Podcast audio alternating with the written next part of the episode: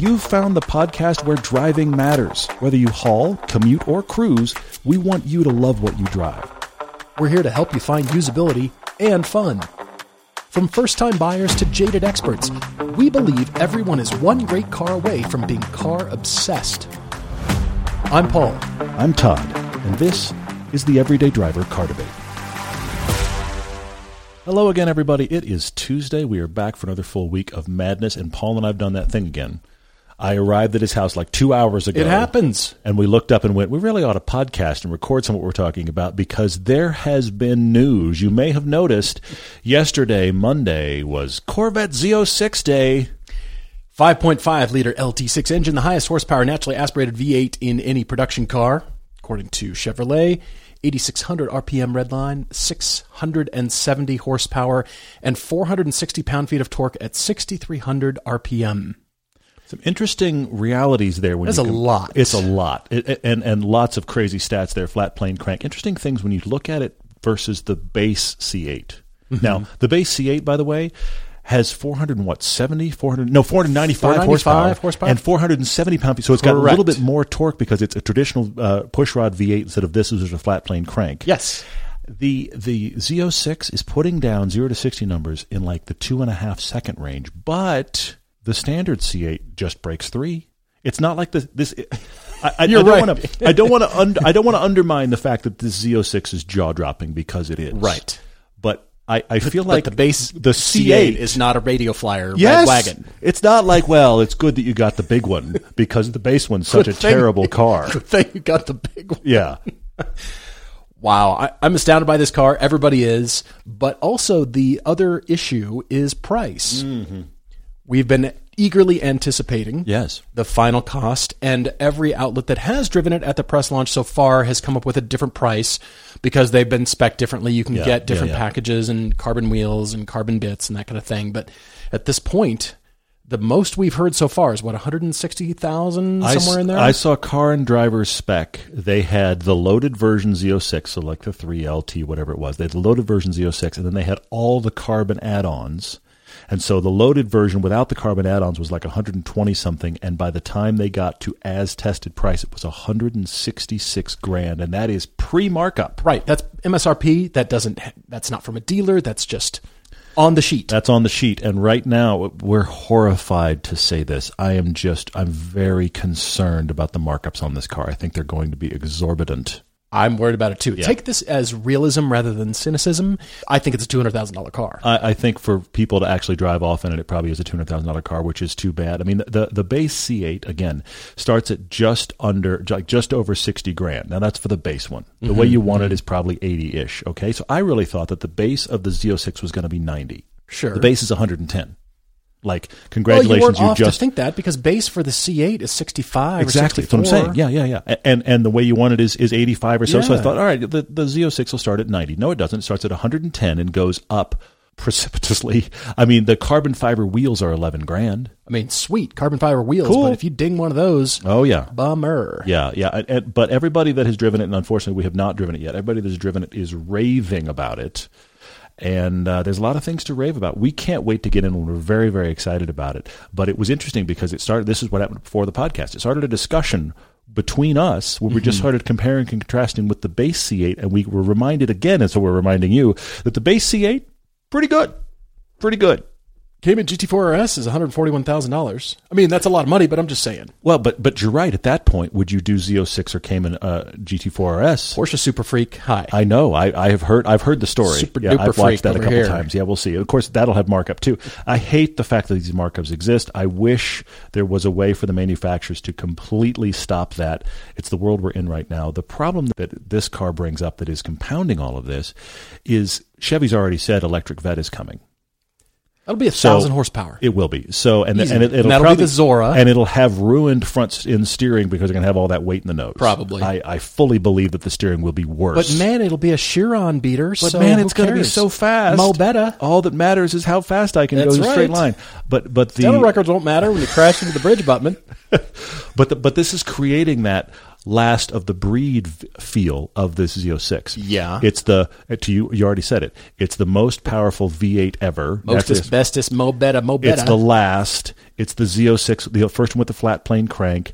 These are going to be cars that people are going to be willing. I can't believe I'm going to say this. they're going to be willing to pay the markup because they believe they're just buying an investment. And they're going to sit it in mothballs. It's going to be wrapped in plastic. And they're going to hope that this is their retirement in 20 or 30 years. And that makes me sad because this car should be bought and driven until it cannot be driven anymore. I agree. We hope to drive one soon. We hope to thrash the broccoli out of it Yes. and drive it properly. It's So full of broccoli and there will be none when we're going to- done. whatever's in it, we're going to thrash it right out. Moving on to the new Maserati Gran Turismo, which has also been released. I'm intrigued with this car. Okay. For a variety of reasons, mainly because I'm a Maserati super fan. you are now. Yes, I, you almost got through it, but but you are. Yeah. I am. There's three flavors. The Modena, which is 490 horsepower using that Nettuno twin turbo V6 that's in the MC20. okay. The Trofeo, which is upgraded to 550 horsepower, also using that twin turbo V6, and the Folgore EV, mm. which is based on 800 volt technology, full battery electric vehicle with 760 brake horsepower. But what I'm most intrigued by was the Maserati head of design, his latest Instagram posting, Klaus Okay. Bus, who said, I might have pronounced, mispronounced his last name, I apologize. Onward.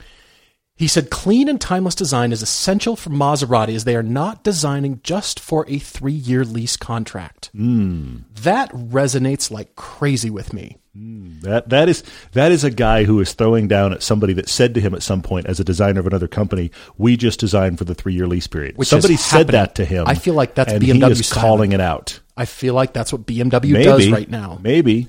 He said this car will go into personal collections and stay with the owner for a long time. Even though Klaus, I do feel like the EV version of that means it will cycle out of collections sooner rather than later. Probably. But the two gas powered versions, I think, will. It's not a giant departure from what they had. Mm, it's not mm-hmm. Totally changed, totally different. It's still a kind of a large, heavy GT car. Yeah. Yeah. But wow, the surfaces are clean. Mm. The graphics are have been very cleaned up. I think it is timeless now. Mm. I like this car. I didn't the wheel arches on the prototypes that I saw were were off. The Okay. front was uh, smaller diameter than the rear. It, it would just the proportions weren't there. But now this the final version has been released. This is a good looking. It's just a classy automobile It is cool looking. Yeah. and with good power, and you, you're not tracking this thing. You, you know, bombing to Palm Springs, or Yeah, you know what I mean. You're You're, right, just yeah. oh, wherever in Europe. You know what I mm-hmm. mean? I I really appreciate this because he said this new model is a result of an innovative project that makes extensive use of lightweight materials like aluminum and magnesium with high performance steel, and that required new manufacturing processes to be created, resulting in best in class weight levels but they also put a lot of tech into this. Mm, I feel like now Maserati has come around, so it's not the laughing stock. It's not the Italian Yugo or you know the, the preconceived Whoa. notions. you know what I mean? Okay. You know what I mean? I do, You know what I mean? whoa. You know the Anyway, like, yeah. Oh, you got one of those. What are you mm. leasing it? It's now an aspirational car to stay with you. You the Italian Yugo. I'm telling you, that is in the titles. shoot. Well, I I use it as an example. At least you're a no fan of the reason. brand. You you are a person that has earned your stripes as a fan of the brand. So you you've got some some lead to run with, man. If you haven't seen the video from the 2022 Pebble Beach weekend, Mm-hmm. Klaus took comedian Sebastian Maniscalco for a ride Okay. around Monterey. They were in the battery electric version, and Sebastian, uh, you know, he's a comedian, he's a car guy, He's but riot, he's but yeah. very Italian. Oh, yes. he had a lot of funny things to say, but it was just very interesting to hear. You know, not a car disease enthusiast. He likes cars, I, I think, but Sure, he's not, yeah. you know, totally off the rails like we are. Yeah, And so are, yes. Klaus took him for a ride, and they discussed, and it was very intriguing. I think it's actually really good. I think it is an aspirational, like you know what, Hmm. for what it, what they're offering. But of course, I'm a huge fan of the MC20. What they've Mm-hmm. done, I feel like they're in a bit of a renaissance. They're kind of coming around. They're, they've turned a corner. They're not the ooh, you bought one of those, wasted money, did you? Hmm. it might not be. It might Oh, be the thing. Okay. We'll we'll see Okay. but I like what Klaus said. I like what they're doing with design. I'm a fan. Okay, I, I'll give it to you. Not You all have- the SUVs, of You've course. earned it. You have Not all earned the it. I will give it to you. I mean, they're, yeah, Mhm. but they're bringing the noise. When you want to wash your car but you're short on time, Griot's has two new ideas for fast and easy washing in your garage or driveway without even having to rinse. Try the rinseless wash and wax kit or the waterless PFM spray on car wash kit from Griot's Garage. They're both ideal if the weather has gotten colder outside, or you're an apartment dweller, or if you live in an area where hose and bucket washing is restricted or inconvenient. You can get a perfect wash indoors or out in a quarter of the time it takes to wash a car normally. These kits are a no hassle way to keep your car looking really sharp. Remember, Griot's Garage products are 100% guaranteed and all their liquid products are made right here in the USA. When you're ordering at griotsgarage.com, use the code eDriver for 15% off liquids and 10% off everything else on your order just for our audience. That's G R I O T S. Enjoy the finest quality car care products you can buy at griotsgarage.com. We just received an email from Eddie M who asks mm-hmm. if innovation is killing car enthusiasm. Hmm. What a timely email, Eddie. Thanks for writing. Eddie says that he's not saying innovation is not necessary or not needed. We went from horses to internal combustion engines to power steering, and now we're nearing a point of self assisted driving for those that hate driving. Yeah, yeah. I'm not sure if autonomous driving is for people that hate driving. I don't know if it's quite positioned like that. I, It's, I think it's. I, mean, maybe, but I think it's more it's like don't be bothered by the drive. I, I think that's a real undercurrent of it for sure. you know, the drivers that love driving will always drive, but then maybe it's just people with limited mobility, or you know, you know what I mean. Well, Things like that's that. that's the accessibility part of it. But let's be honest, there is there is a contingent of people. Most of them live in Los Angeles, commute on the 405. I mean, let's be honest, that they'd really rather I'm not drinking. be bothered. They'd really rather not be bothered. And so there is that these are these are the folks that are super excited about autonomous driving. Is the people that don't want to drive. Okay, fair, You fair, know? and it does ease a lot of things, even though it is not upon us, and it won't be for many years to come. I feel like Eddie is speaking of today. He mm-hmm. says it seems like innovation is moving so fast and so quickly in technology, it's making prices out of reach Mm. for the everyday driver enthusiast. Hmm. He writes the average median new car price in the U.S. is nearly forty-eight thousand dollars. Car that most call the best driving car, he says the 911 is somewhere starting about 150,000. Well, I, I I take your point. There are things to say already. Okay, base yes. 911s are slightly cheaper than that. Mm-hmm. And he says the national family median salary average is only 79,000, 78,000 for the average of four people per family. And so for Eddie, the numbers are not adding up in his head. He understands there are used cars, but if the public cannot afford to go get the new enthusiast cars, how can we make our car voice heard? What are our thoughts on this?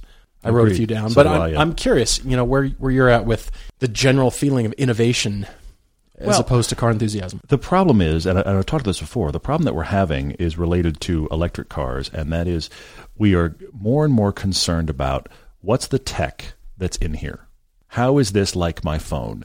I hate to say it, but across the board, look at the the renders of the interior of the new Mustang. Mm-hmm. Yeah, It's just screen a palooza in there. Okay, but you can get the '80s Fox But you can use the instrument 80, oh yeah, you know it exactly And right. you can rev the engine with your fob. Yes, these are both The things. The world needed These this. are the things that my letter writing campaign to Ford worked. the two things I've asked Did for it? for decades. Man, No, I did not. so the thing is, as we're tying cars more and more to technology that has nothing to do with driving, okay, for sure. then that makes them age faster. But it also makes them more expensive. It's a double edged sword. We are I turning them into more expensive versions of our phones, which every year we talk about. Should I should I should I upgrade my phone this year? Guess what? Your phone from last year works fine. And I'm saying this to me. And you're still paying it off. My phone from last year works just fine. I agree. keep justifying new phone purchases because well, the camera's better and I use it for the show sometime. I don't need that. I don't need it. Yeah, So this is being tied to cars now.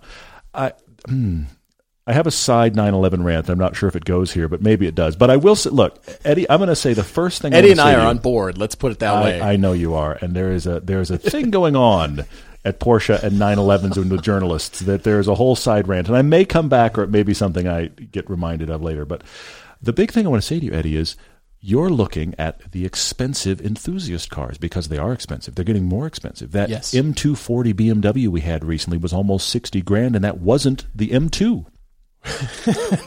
Dang it! It wasn't the I M2. know. It was almost sixty thousand dollars for that car, and that is, if you want to think about it, the cheapest BMW.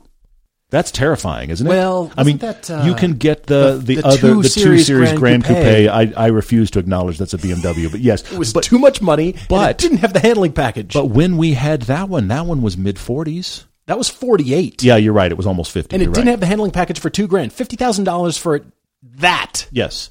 A worse mini was what that was. It was a mi- mini done badly. Just buy the mini for less. But but the point I want to make here, Eddie, is what an enthusiast is supposed to do. How you make your voice heard is you buy the inexpensive, excellent cars. Yeah. And I will give you a couple of now. Look, I realize that there are no cars you can really buy anymore for less than thirty grand, and that's a bummer. But that's just current economics. So there's nothing I can do about that. Mm-hmm. But the, if you if people that come to us with a car debate and sixty thousand dollars have tons of choice, but people that come to us with thirty thousand dollars, we kind of go, hmm, talking new cars For new now cars, right?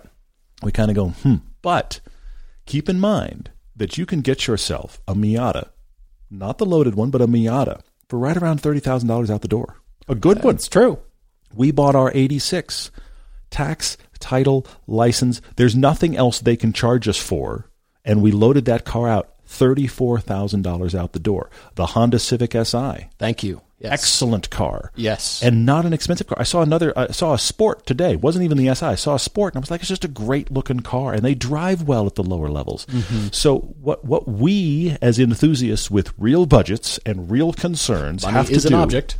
is we have to encourage manufacturers by buying the and you cannot see the air quotes the affordable cars, and I'm saying the under forty or forty five thousand dollar cars, the cars under that average you're listing of forty eight. We have to buy the cars that are less expensive than that, that are excellent to show manufacturers this is worth my time and dollars. Because if you can't afford the big stuff, instead of standing around and going, well, I'll just buy something used, we can still encourage really good cars that are less expensive. The Corolla, now, you could argue the GR Corolla is too expensive in some specs, the base one, the core with the limited slip differentials, is going to be $40,000. That is a mm-hmm. do everything hot hatch, and it's a usable hatch. Yeah. The Morizo is ridiculous, but forty thousand dollars for that car that feels like for me like a person thinking about budget. That feels like shouldn't that car be thirty? But not with that much tech in it. It shouldn't.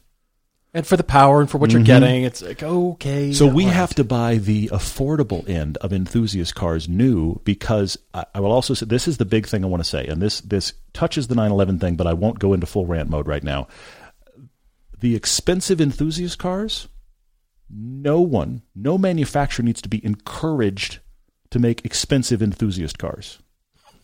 They're just doing it because there's a profit margin and there's a lot of press and everybody gets excited and we see them at Cars and Coffee and uh, the Z06 launch was yesterday. Yes, Okay. yes. The expensive enthusiast cars, they're going to keep making. The things I'm worried about are the cheap ones, the ones at the bottom of affordability. And the only way they keep making those is because all of us said, excuse me, my hand's in the air. I haven't gotten mine yet. That's fantastic. Eddie, when I worked for the desk, Autodesk, innovation was always the buzzword, bandied about in sales presentations. So I was a subject matter expert in the automotive industry, talking about design and visualization, Class A surfacing to pretty much all of the car studios, visiting them around the world. And so Autodesk wanted to provide the software tools to enable companies to innovate. Hmm. A couple of examples were they gave were jet engines. What if companies decided they would charge power by the hour? So you're you're renting the jet engine that's screwed to your jet airplane. So Everything's a subscription service. pretty much Delta's sub- paying Boeing every month. Right, you're Wow, subscribing to power, and the airplanes record how long those engines are turning. The more those airplanes are in the air, the more you can afford to pay for the power by the hour. Another example just happened this I'm weekend. horrified right now at this thought. Okay, I got another somebody at somebody at Boeing is currently taking notes. We could charge for engine hours. subscribe to jet engine power. Oh my gosh! Okay. Would you like Dreamliner engines on yours? Up your subscription just this many thousand Rolls-Royce, per Pratt month, and Whitney, we'll put. Oh my gosh! General Electric. Okay, so what about Elon's recent Optimus humanoid robot that walked untethered but didn't impress most roboticists, most of whom were not at the presentation? As a matter of fact, a quote from Cynthia Yeung, head of product at robot logistics firm Plus One Robotics, asked in a tweet if Elon is launching features for the sake of features or to actually solve problems. That's a nice way of saying, uh huh, nobody was impressed. They have a long way to go. I can't. I, I am actually. You, you saw the I'm optimist. going You to- saw rumblings of it. I'm going to chew on my lip and not go down that road. what Elon referred to was in the future, this will be around and you can have robotic assistance for whatever you're doing charged by the hour. Mm-hmm. Now, that's innovation. It doesn't exist yet. But thought leaders mm. around the world in mm-hmm. any industry, from cars to healthcare to products, whatever it is, are pushing. But then there, there has to be the, there will be the, the meeting of reality. And what that ultimately looks mm-hmm. like is when then consumers finally start to accept that. We're observing with glee or distrust or distaste or cynicism, but innovation is frankly interesting and the world needs yeah, it. yeah, for sure. Now, how about AI photo generation? That is innovation right there. I'm seeing a lot of my car designer friends mm-hmm. use the photo generation mm-hmm. to generate car ideas based on what they feed it, but they don't result in fully finished renderings. It's sort of like, oh, okay, I, now that's a different twist. Maybe I could, mm-hmm. you know, put my human spin on that, take it further. They're using that as just a idea generator. Sure. Yeah. And I actually, for you, Todd, I thought going past the generated AI script, Mm-hmm. what if full length feature films are now generated entirely by AI for the next wave of filmmaking? So you upload your AI generated script and then the AI generated movie is finished and produced and entered in an AI film festival. Well, I hate to say it, but I, I see occasional little advertisements. As a guy that's written a novel, I get you know I get ads served to me, right? And I have seen a few little ads come by where people that write a lot are like, "Well, I've stopped writing on my blog, and it's all AI written right now." Oh, see, You know, and and the joke the joke has been in Hollywood forever. 'cause Screenwriters are looked down on so far that the joke has been forever that if you put enough monkeys, actual monkeys, in front of enough typewriters in enough rooms, you'll eventually generate a script that will that will work. So this is I am genuinely concerned of what you're saying that there may too. be a bunch of executives sit around a room. Some executives taking notes right now. I'm horrified to say this. A bunch of executives in Hollywood sitting around a room, watch the slug commercial again, and they figure out what they need a movie for. And they feed the major beats into an AI script generator, and the AI script generator spits out a perfectly acceptable and yet not good screenplay. And they go film that because they know they can get the stars and the marketing and the happy meal and the stuff around it so it will make money. And the fact that the script is marginal, sorry, newsflash, many of the movies that get, get made, the script is marginal. So if an AI can build it, we just saved a line item in cost. Self-driving cars will pull up to non-existent award shows and let the non-existent stars of the AI movie get out and accept a non-existent award, and we'll have AI Rotten Tomatoes review the with the, the, algorithm. self-driving car just delivered Watson the computer on wheels to the AI carpet Thank for you. the AI screenwriting awards, and it I doesn't exist because we're, we're watching it on a you know it's all generated. that's It's- really on our screens. horribly funny. I'm fascinated that AI, the photo generation thing, is the Midjourney thing, all of the same. I've touched on this before. They're they're being uh, used for idea generation for mm-hmm. humans. And it could be very depressing for humans to let the bots take over and design everything, except those bots wouldn't have anything to go on if it hadn't been for human creativity for centuries. I'm talking about classical music and high Renaissance art, Yeah, yeah, yeah, sculpture, yeah. It's all the. Italians kind of know how to carve something out of porphyry. Th- This is we we are reaching our, we're reaching peak postmodernism, which is looking backwards to build something new. That's Yes. what AI is essentially doing. Therefore, Eddie, innovation is important, as you alluded to. It's what governments go to war over and fight over. It's what people are tempted to risk imprisonment to steal. We must have all of our latest connectivity and features so much that BMW has figured out maybe we should charge for seat heating. Don't do that, BMW. Do not. Subscription seat. oh, anyway, A combination of mechanical and electronic innovation is important. A good example of that is launch control on cars. Hmm, hmm. Mechanical and electronic merge together to create Sure. something that nobody needs. Sure. Nobody needs launch control. Right. You don't use it on a daily basis. The fact that it exists and marketers sell cars based on upon the fact that it has launch control, who cares? It's fun though. Yeah. Don't take that away. Still fun. Yeah. I mean, modern gas powered cars and trucks have to cross an 11,000 foot mountain pass towing a boat, and the ECU changed everything in the True. engine. It Yeah, managed yeah. everything. Yeah, you didn't have to do everything, didn't overheat. Mm-hmm. Good thing. But electrics can already do that. So how do we help Eddie here? This cost of innovation is passed along to consumers, as you've alluded to. Yeah, yeah, yeah. New electric, new hybrid technology is expensive because it's new, it's not yet proven, and it's time consuming and complex to build, so it's reliable and cannot be offered with a guarantee or a warranty. But I don't think innovation inherently stifles desire like you think it does. Oh, I just think it makes it less accessible if you can't afford to buy it, or simply lengthens the time until you can afford to buy it. I think that's what he's bemoaning the fact that the average enthusiast can't buy the latest and greatest because it's just too expensive. And I think there's plenty of cars that we can chase. continually older cars and trucks it doesn't matter what year it's built that's why we'll still need good mechanics and people to service mm, these mm-hmm. cars to keep them on the road keep them running because they are good to drive Sure, sure. I'm not talking about cadillac cimarrons from the 80s but you know what i mean Unless you really want to go to Radwood and rule, and then you could rule when we were at Philadelphia, I didn't. I don't even know the last time I've seen a Cimarron. By the way, I literally don't remember the last time I, have seen one.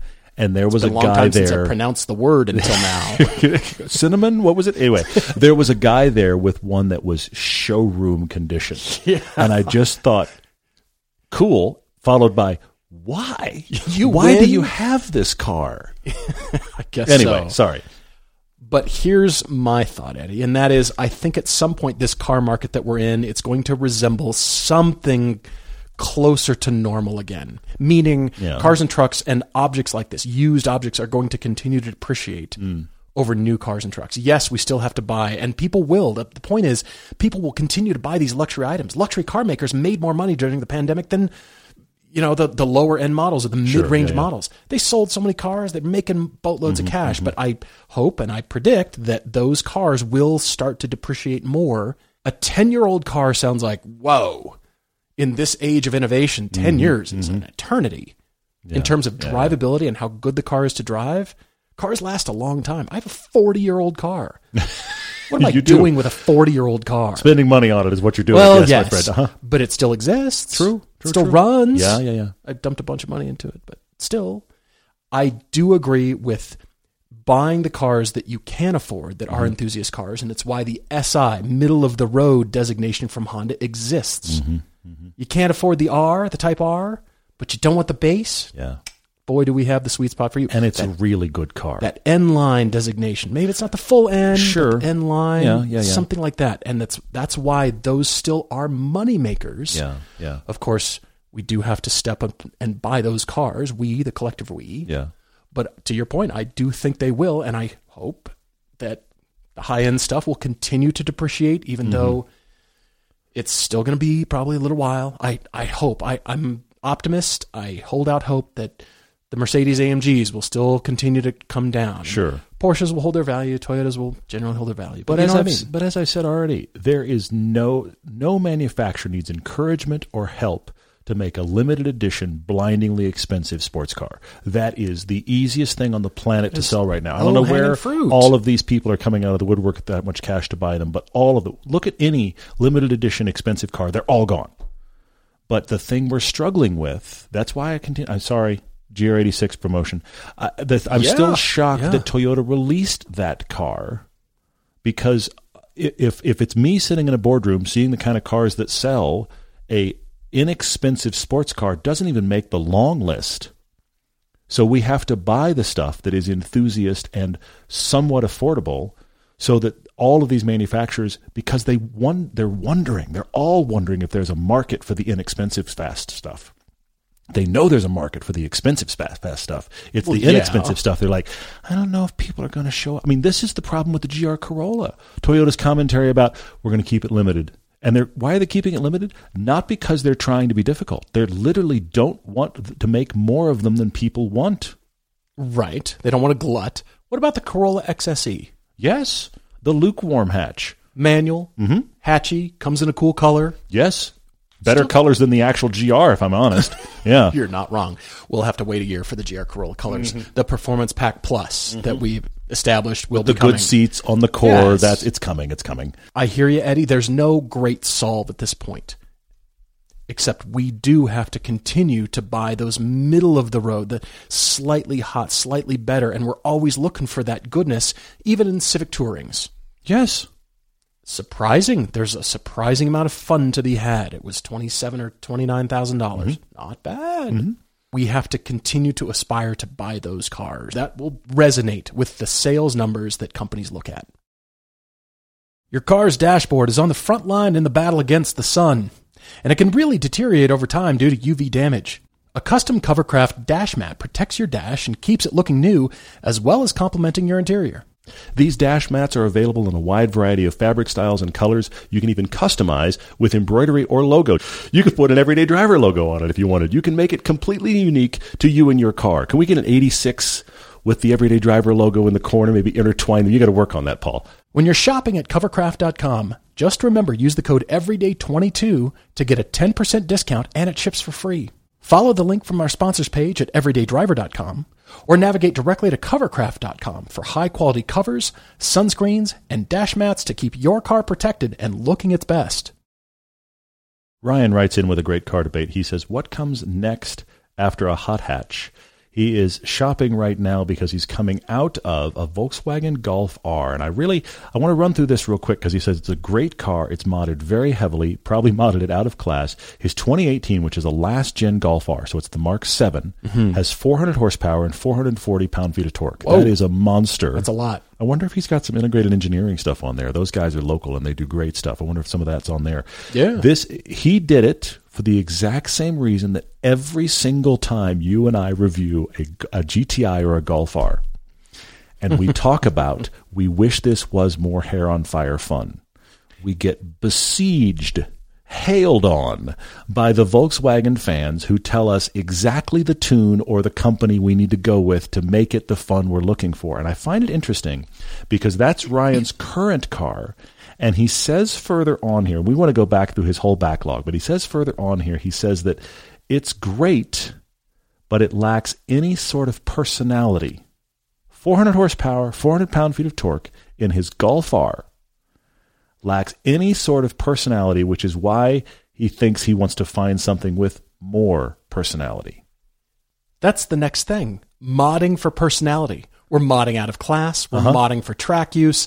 Modding so we can put personality into it. You made that comment about the dirty martini and electric cars. It's making Yes. things worse to make them better, which Let's- is the craziest reality. But that's where we are. Yeah. Well, Ryan used to have a 2020 Kia Stinger GT all-wheel drive. He owned it for a year, didn't like its heftiness, wanted something lighter. Prior to that, he had a 2015 GTI for six years. Traded that in. He had a dealer beater Mazda 3 hatch because it was so un- unreliable. Working thought backwards through time here. It's a great list. uh, 98 Chevy Monte Carlo, and His first car. the first car was a Mercury Grand Marquis. Great for Scar. It died via deer suicide. I couldn't agree more. oh, gosh. That's horrifying. But yeah. I'm guessing the car won.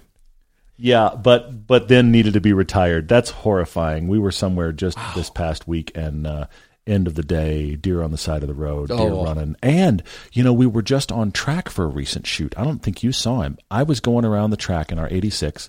By the way, side note. Going around the track in our 86 with sticky tires, driving hard. Guess what? The engine did not blow. Just want Good to news, have everyone. all of you to know that. Went around the corner. Was going around that first corner after we entered, and a coyote ran across the track. Uh, the left turn after the straightaway. You're the talking. the first right after you entered that first right he ran right across the track and i was like You're kidding that is me. a full size coyote running across a racetrack at the end of the day when Ryan owned the Stinger, he thought that car had a much better personality, he, meaning it had some. and and more so than the golf r that he's had For since sure. which is really interesting But he said it felt heavy when he hustled it, and his minister absolutely hated the sloped roof and the back seat headroom. which is a real issue Yes, but how much time does she spend back there? Is it on not behalf much. of friends that you put back there? Well, uh, my guess is at some point she wound up back there and was like, I don't really like this. I, I see that. suppose so. But the Stinger compared to the Golf R is a significantly larger car. Well, You- and of you've course. had and it, and it was bookended. Again, you had that 2015 GTI, you bought a Stinger, and then you got rid of the Stinger to get a 2018 Golf R. Yes, the Stinger is the battleship of those three cars you've owned. It drives really well. It- you're right. carrier. It does have have personality, but it, there's no question in my mind that it felt bigger than that GTI. But I do think it's fascinating that your takeaway on that car was, but at least it had personality, and your massively tuned Golf R still does not. That is interesting. Well, Ryan is shopping used cars with back seats. He's got a 50 pound dog and infrequently four passengers. Something with personality. He's looking at E E90 M3s. Yes, to that. That works. Ooh, Pontiac G8 GTs. He's Okay. Hmm. never owned a true sporty V8 or rear wheel drive. He's always liked having choices. So, for that reason, Mustangs and Camaros are out because he lives near an army base in northwest Tennessee. So what he's saying is, I've seen so many Corvettes and Mustangs driven by the Army guys. None of those. He's looking to spend around $25,000 used. He is pretty mechanically inclined and he has a high-ish pain tolerance for maintenance and the car probably won't remain stock.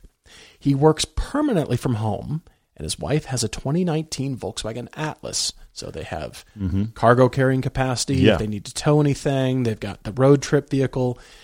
And what I heard when you told me all that, Ryan, was that mm-hmm. you could look back in time. You could look for an older car It does suggest that, yeah. and get something with personality. That's why these car auctions are cars skyrocket in price because all these old ones are so analog. They've got all this great personality, but ugh, I need it for a daily. I need to commute. I need to do yeah, road yeah. trips. You do not. Mm, true. I'm wondering if you don't look at anything new. You go hmm. backwards in time 10, 20, 25 years. You have a high pain tolerance. You work from home. If the car needs something and you're ordering parts, please don't turn it into a project car and it sits on the lift and never gets driven for six months while you drive the Atlas. Keep it driving. Which is probably also Volkswagen tuned. You wouldn't believe the power that Atlas is Probably putting down. right. Guess what that Atlas drives like? Kind of like the Golf. kind of like the Golf. With Yeah. a lot more horsepower. All right. Yes to all the BMWs that you can think of. For 25 grand, go Mm-hmm. find yourself a BMW that interests you, possibly older. Yeah. Those yeah, yeah. 135s are kind of interesting. You can They find cool. 135 Yeah. for 25. Well, we I'll just bet. drove that E E46 ZHP. I'm going to ring the bell for that again. Early 2000s ZHP. That's a really. It's not a V8, but it's a really nice sedan. I mean, if you're willing to go a little bit higher miles, but you're willing to do some maintenance work that will Mm-hmm. keep it running well, Z3 Clown Shoes, Z3 uh, Roadster, Z4 Roadster. Sure, there's no back seats in any of those, unfortunately. no, but they've got yeah. the Atlas. N- true. None of his You're requirements You're include right. back seats. Well, he says he wants back seats for the Well, dog and okay, occasionally fine. passengers. But I take your point, and He's that is Atlas. he does have a car that does that, though. the dog fits in the boot of the Atlas because it's. Yeah, I, I see your point. I see your point. You could he could get away without having it do that. I do see that. I've got other choices for you, Ryan. Pontiac GTOs, in addition, addition to your G8 comment. Sure, yeah. Two door, but four seats, and Yeah, you know, yeah, yeah. dog can hop in there. A mid '90s Mercedes AMG C36 for ten thousand dollars. What do you say? Oh, that's interesting. been a long time since we talked about those. Still interesting for that kind of money is an Alfa Romeo Giulia, I Mm-hmm. think, four door sedan. A Lexus IS of some sort. Does the Lexus IS Sure. catalog Sure, yeah, of yeah. Mm-hmm. all the years, all the generations, something newish? It's sedan. It's you know, depending on the model and power you get, it's in seven or eight in every category. And my wild card is a Cadillac ATS V. Interesting. You and I went similar places, but not the same. That's good. I do like that. ATSV, the interface is not what modern interfaces are, but still Step carefully, folks. Yes. powerful mm-hmm. front engine, rear wheel drive sedan. I think it's going to run for mm-hmm. you. I bet you could find one for that kind of money. That's good. There's a lot of good stuff in there, Ryan. I'm gonna I'm gonna retread a few, but I also want to talk about some other ones. Again, I want to I want to applaud your E E90 M3. That is the four door V8 M3. That is a phenomenal choice for this. It is the hole down which you pour gas. It is, and I but I do think the way you want to use it, you would love it. They're fun to drive. They have good handling. Yeah. They have a great engine. You have to rev the heck out of that engine, which is why it needs the oil tanker behind it. But it is very very fun. It's so great. So that is a really good one. I like, and I actually like that better than the G8 GT. I like the G8 GT. I do. Mm-hmm, I like the E E90 M3 more. Now, if you had said Chevy SS, which unfortunately isn't in your budget, I would be a little more torn. But the, because the Chevy SS is the better G8. yeah. But the problem is they're 40. They're more. They're out You know, 20, so that's out. So the E90 is very good. I thought of a couple V8 wildcards for you. Said a V8 sedan would be interesting to you. I did think about what an old what about an old Audi S4 manual with the V8. Now that's not a car that has great handling, but you're just looking for something with some personality, and that old, those old Audi S4 V8s were really interesting to drive and just listen to and interact with. What about that car? And if you could find the RS4 with that V8, I don't know for twenty five grand. 25 grand. Have those gone back up? The nice ones probably. The have. nice ones have, but I do wonder about an old RS. Now the S4 for sure, but the old RS4, that is a fantastically fun car. And I'm not a huge Audi fan, and I don't love the you know we built in understeer. I don't love that. But the RS4 because the engine is about four feet ahead of the exactly. front wheels. Look out. Uh, Okay, we have front axle, VIN engine, VIN bumper. Anyway, but but but the RS4 is actually really fun. We have a piece on it from a few years back, and it's great. So that's a little bit of a wild card for me. Uh, you said the ATSV. I'm going to say the CTSV. Are you? Okay. Yeah. Why Bigger not? you could find one one back Yeah. in there, depending on how much space you need. CTSV with a V8 is a great choice. My favorite for you though isn't a V8, and you mentioned it in passing, Paul, but I want to land right on it here, Ryan, and that is the Alfa Giulia. I think that's a contender still. modern car, mm-hmm. fantastic looks. You're not going to see very many of them. You can find them for your budget. They have decent backseat space for when you do need it, but it is a car with fantastic rear wheel drive handling. It has, from a stats perspective, an anemic engine. But I've never driven that base turbo and thought this is underpowered. Agreed. They actually Right. drive surprisingly well. They have surprising power. I think an Alfa Giulia, since you're a person who you said you have a highest pain tolerance for maintenance, while I don't think that car will be unreliable. Step right this way. No, no, no. Well, I don't think that car will be unreliable. I think it's the most modern car on the list here. But most people's reasons to shy away from the Alfa is because they're concerned about its reliability. That's not an issue for Ryan.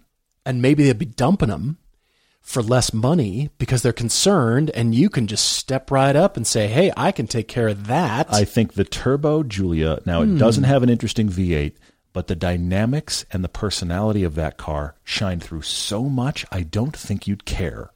I think of all the cars we've both listed, that has the most personality. Oh, agreed. All of them. And definitely the best Styling, handling. The styling's phenomenal. Handling, Yes. I yeah, Italian personality. Oh, yes. start talking with your hands soon. we do it all the time, even when you can't see us. For questions today, you posted all those great pictures that we didn't take, the phenomenal photos from our recent pilgrimage trip. Costas Yes. took those pictures. He works for RSR. And they were great, great pictures. And it, it, every time I look at them, I'm just like, we got to do that. We're going to go again next year. Hopefully, you can join us. There's more information on that coming. But Steve Urban on Facebook said, uh, "So race, racing stripes are mandatory because he saw the pictures of all the cars." Steve, when when RSR buys those cars, they buy them typically in uh, typically a black or a white or a gray. They have a tendency to buy one of those. Occasionally, you'll see a car with a color in their fleet, but generally not. And then they make sure that they brand them all, and their branding is always alternating stripes to whatever the car color is. That's their thing. So if you get an RSR car, it is That's how it works. Ryan R asks me if there's any Porsche product that didn't interest me and why. That's a good question. Let's see. Porsche designed had a hookah like a few years back for sale, and I just I don't smoke, and so I'd never really wanted Oh, to sit interesting. around. And, Okay, all right. Yeah, no, they they tried a whole bunch of different things. The phones they came up with, it's just like get an iPhone, get an Android phone, get any phone, but that phone. It's like, what are you doing?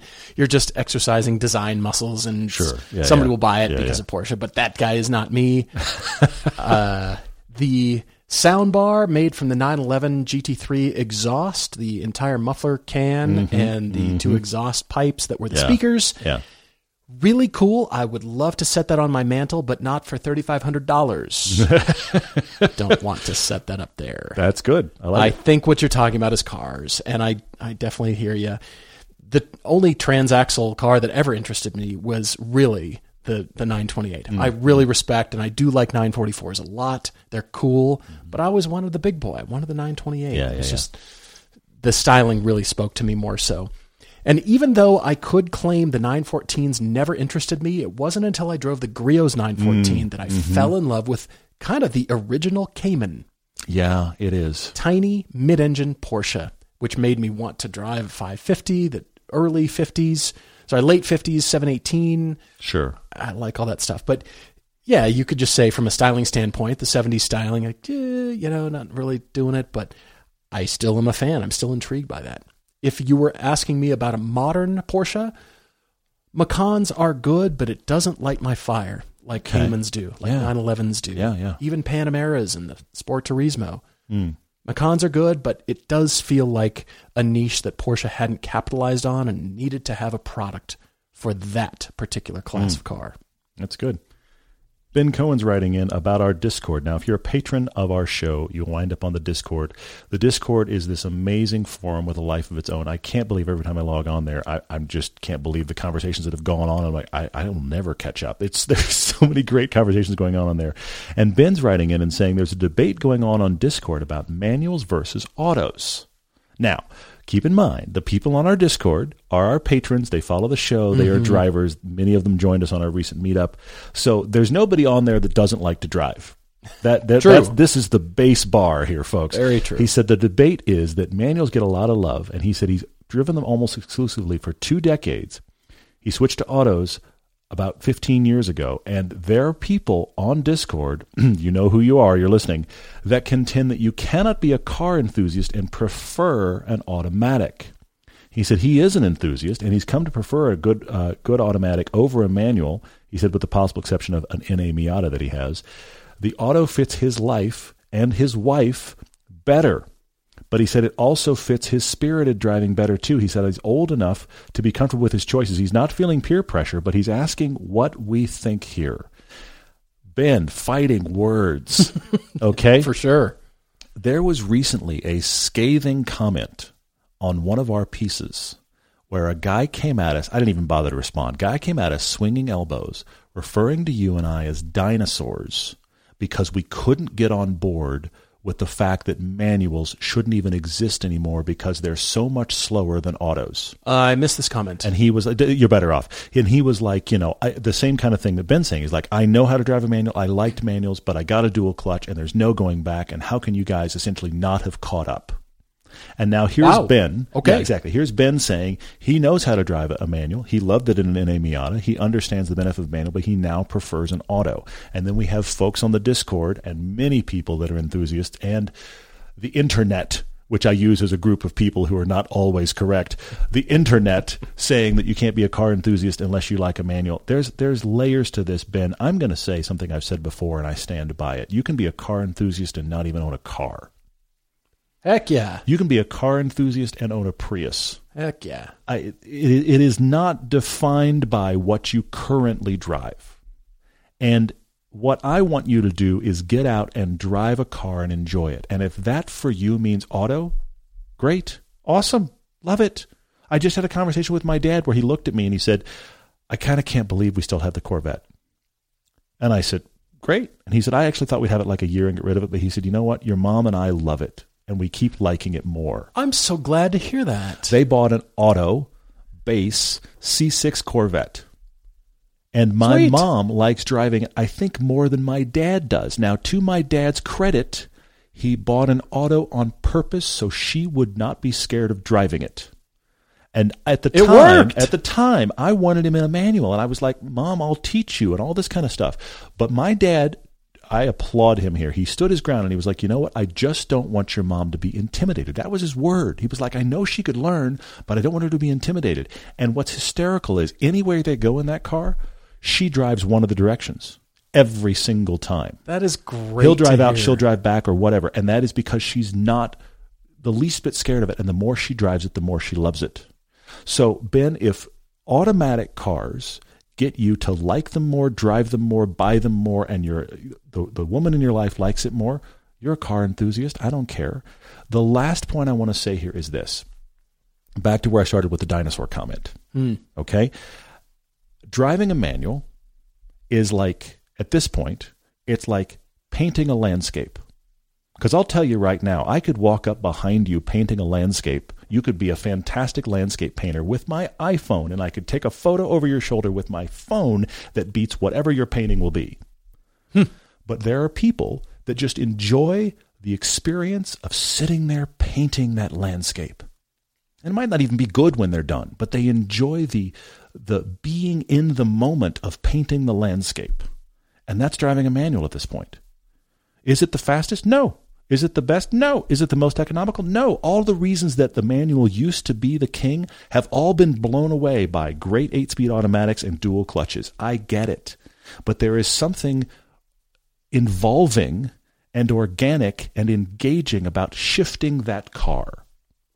And if you like it, there's no reason to get anything else. There's no reason to to worry about are you faster? Probably. I totally get why a great automatic is wonderful. But those of us that like the manual, we're just engaging differently. And we know it's not as fast and we don't care. I had no idea we were going to get into a discussion of plein air painting and really relate it to cars. That was fantastic. I'm trying. well I'm trying. done.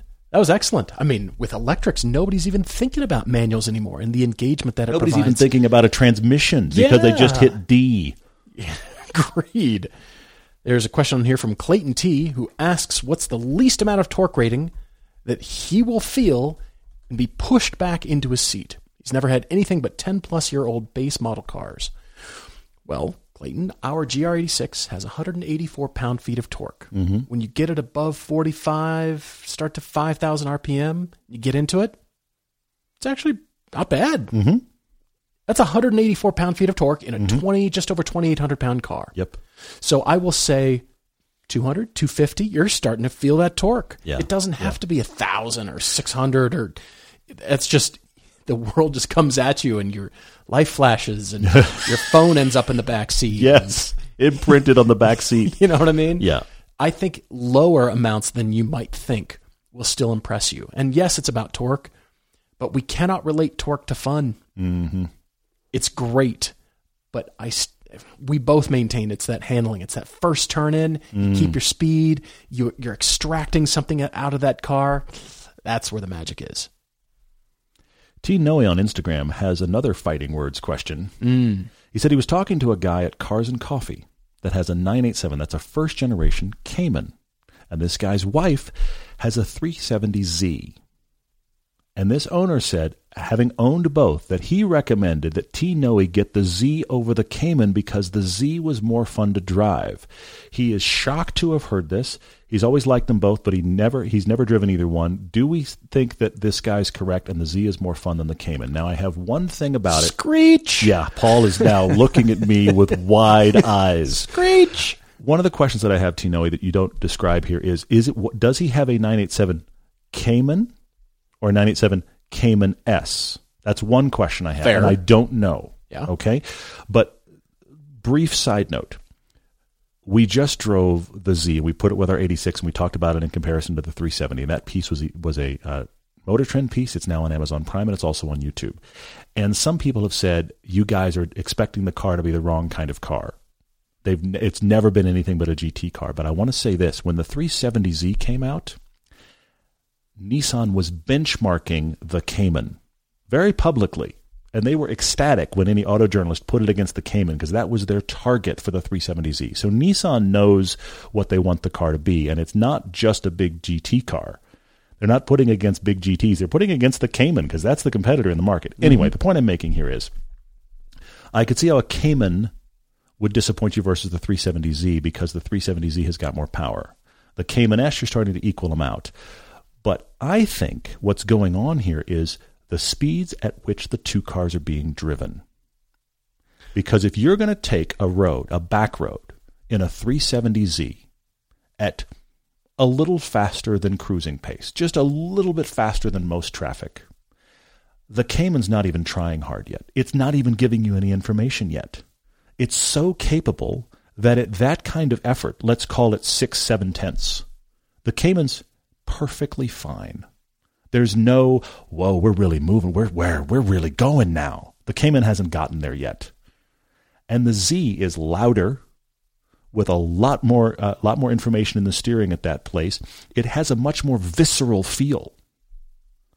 But let's crank that up to eight, nine tenths. And I will take the Cayman every time at that level. I think the Z is announcing itself and its sporting intentions be, partially because it's just louder and because of the way the engine delivers power. It delivers power lower than the Cayman engine does. I think the Z is doing that earlier than the Cayman, but when driven hard, the Cayman is superior to drive. That's great. And I will add to that by asking, what does fun to drive mean? Well, there, Did you ask me what is go. fun to drive? Excellent What is question. fun to you? Yes. Is it straight line speed? Because the Cayman is boring. The Z will rocket away from the Cayman, and it will be less fun than the Z. I get it. It's actually kind of slow off the line. It's not designed to be a You got to wind jump it off out. the line Yeah. car. Every Porsche engine, wind it out and go, oh, oh, there it is. I just crossed 6,000 RPM and now we're getting some, somewhere. But what is fun? Is it just straight line? I took off in a straight line? Sure. I get it. Being pinned back in your seat, that is fun. And the Cayman loses. Early on, when I had my 987, Mm-hmm. it was parked in the driveway and we had the first Nissan GTR. Yeah, I remember this. And my neighbor noticed, how could he not? Uh.